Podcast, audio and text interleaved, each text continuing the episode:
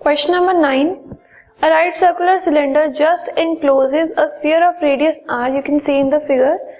find its surface area and curve surface area of the cylinder and the ratio of the area in point one and point two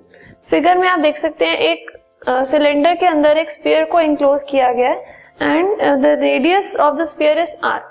sphere का and uh, दोनों cylinder का उसका आपको surface area निकालना है and ratio निकालना है. Let us see first point is to find out the surface area of the sphere अब surface area of the sphere is equal to four by r square and क्योंकि are हमें are ही given है so it is this much only and अगर हमें cylinder का curve surface area निकालना है तो उसके लिए बेस रेडियस हमें पता होना चाहिए एंड हाइट पता होनी चाहिए. सो so, सिलेंडर के लिए जो रेडियस है ऑफ़ द बेस जो सिलेंडर का बेस है, उसका जो रेडियस है, उसका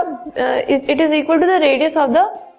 sphere only so it is equal to r and the height of the cylinder अगर आप फिगर में ध्यान से देखें so it is equal to twice the radius which is equal to two r so the curve surface area of cylinder is equal to उसका जो formula होता है it is equal to two pi r h और इसमें are और H की value अगर हम पुट करें they r r and two r which is equal to four pi r square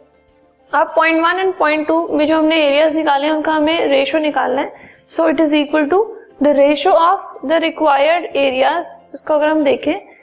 so it is equal to the ratio of the surface area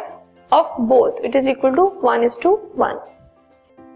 this podcast is brought you by hub and Shiksha Abhiyan अगर आपको ये podcast पसंद आया तो please like share और subscribe करें। और video classes के लिए शिक्षा अभियान के यूट्यूब चैनल पर जाएँ।